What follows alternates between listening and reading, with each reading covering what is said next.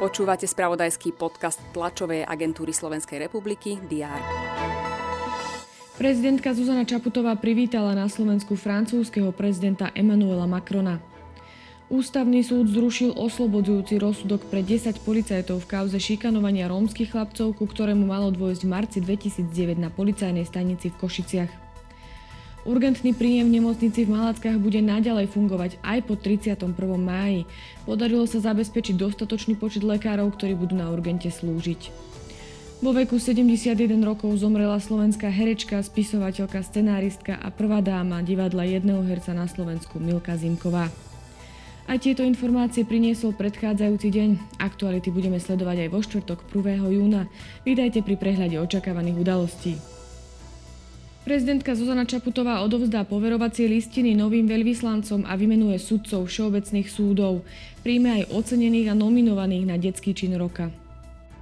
Očakáva sa briefing Národného inštitútu pre hodnotu a technológie v zdravotníctve. Informovať chce o finančných úsporách, ktoré ušetrili analytici pri hodnotení nových liekov vstupujúcich na trh.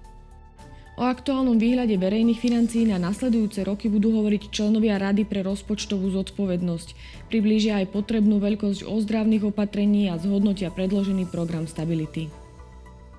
V Národnej rade je naplánovaná odborná diskusia o kritickej situácii na Slovensku z dôvodu rastúcich cien potravín.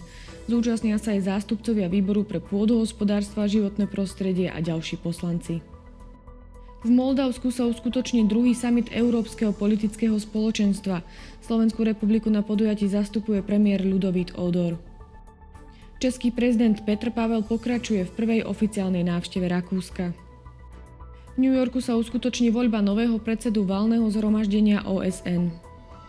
Pokračuje aj tenisový turnaj Roland Garo, sledovať budeme ďalej aj futbalové majstrovstva hráčov do 20 rokov. Čaká nás slnečný deň, teploty sa budú pohybovať od 22 až do 27 stupňov Celzia. To bolo na dnes všetko. Aktuálne informácie prinesieme počas dňa v spravodajstve TSR a na portáli teraz.sk. Prajem pekný deň.